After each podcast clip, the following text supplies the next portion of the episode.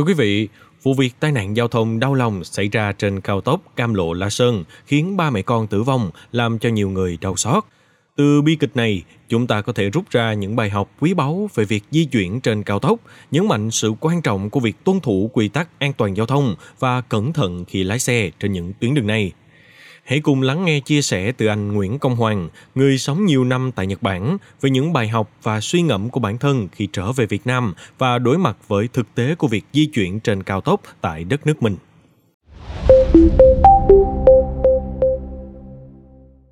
Sau nhiều năm ở Nhật Bản, Tết năm nay anh Hoàng về Việt Nam. Vi vu trên tuyến cao tốc Hà Nội Diễn Châu, Nghệ An, anh Hoàng cho hay cao tốc 4 làn xe còn hạn chế, đầu tư phân kỳ từ Cao Bồ đến Diễn Châu, không làm giải dừng xe khẩn cấp liên tục nên cảm thấy hẹp hơn đường có quy mô 4 làn xe đầy đủ, có giải dừng xe khẩn cấp liên tục. Tuy nhiên, tuyến cao tốc này cũng không phải tệ như nhiều người ta thắng.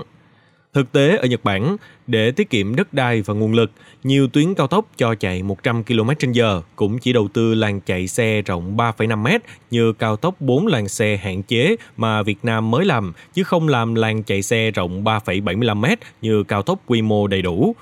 Do vậy, nhiều người Việt sang Nhật cảm thấy đường cao tốc của họ khá đẹp so với đường cao tốc quy mô 4 làn xe đầy đủ như thành phố Hồ Chí Minh, Long Thành, Dầu Dây hay Cầu rẽ Ninh Bình, cao tốc 4 làn xe hạn chế, không có giải dừng xe khẩn cấp liên tục vẫn an toàn hơn quốc lộ vì không có đường ngang, không có xe máy. Do vậy, tôi thấy đi đường cao tốc này vẫn khỏe và an toàn hơn quốc lộ.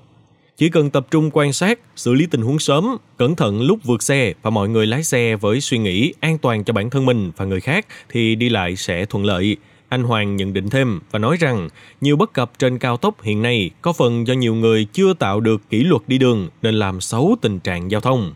Chẳng hạn, chạy xe quá chậm so với tốc độ tối đa nhưng chiếm làn sát giải phân cách giữa, chạy song song với xe khác, chạy so le đồng tốc với xe ở làn bên cạnh và không tạo khoảng cách an toàn cho xe khác vượt, chuyển làn không an toàn, không duy trì khoảng cách an toàn với xe trước hoặc là nhiều xe cùng chạy dưới tốc độ tối đa 10 đến 20 km/h trên cùng một đoạn đường gây chậm cả đoàn xe phía sau.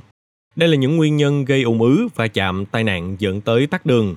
Anh Hoàng chia sẻ thêm, các nước phát triển cũng không đầu tư đường đáp ứng lưu lượng xe ngày lễ nhưng dư thừa với ngày thường. Nhật Bản, Hàn Quốc ngày lễ Tết, đường cao tốc cũng tắc do lượng xe ra đường vào một thời điểm quá lớn so với thiết kế.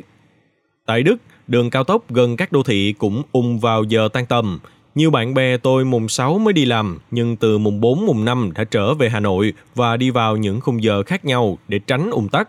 Đây là cách hợp lý thay vì tất cả cùng đổ ra đường, anh Hoàng nói. Cao tốc với tốc độ cao và hệ thống đường bề mặt chất lượng đó là một phần quan trọng của hệ thống giao thông hiện đại, giúp rút ngắn thời gian di chuyển và tăng cường an toàn cho người tham gia giao thông.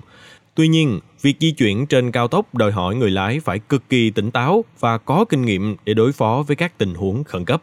Mong là những chia sẻ vừa rồi giúp ích cho quý thính giả. Cảm ơn quý thính giả đã lắng nghe số podcast ngày hôm nay. Xin chào, tạm biệt và hẹn gặp lại.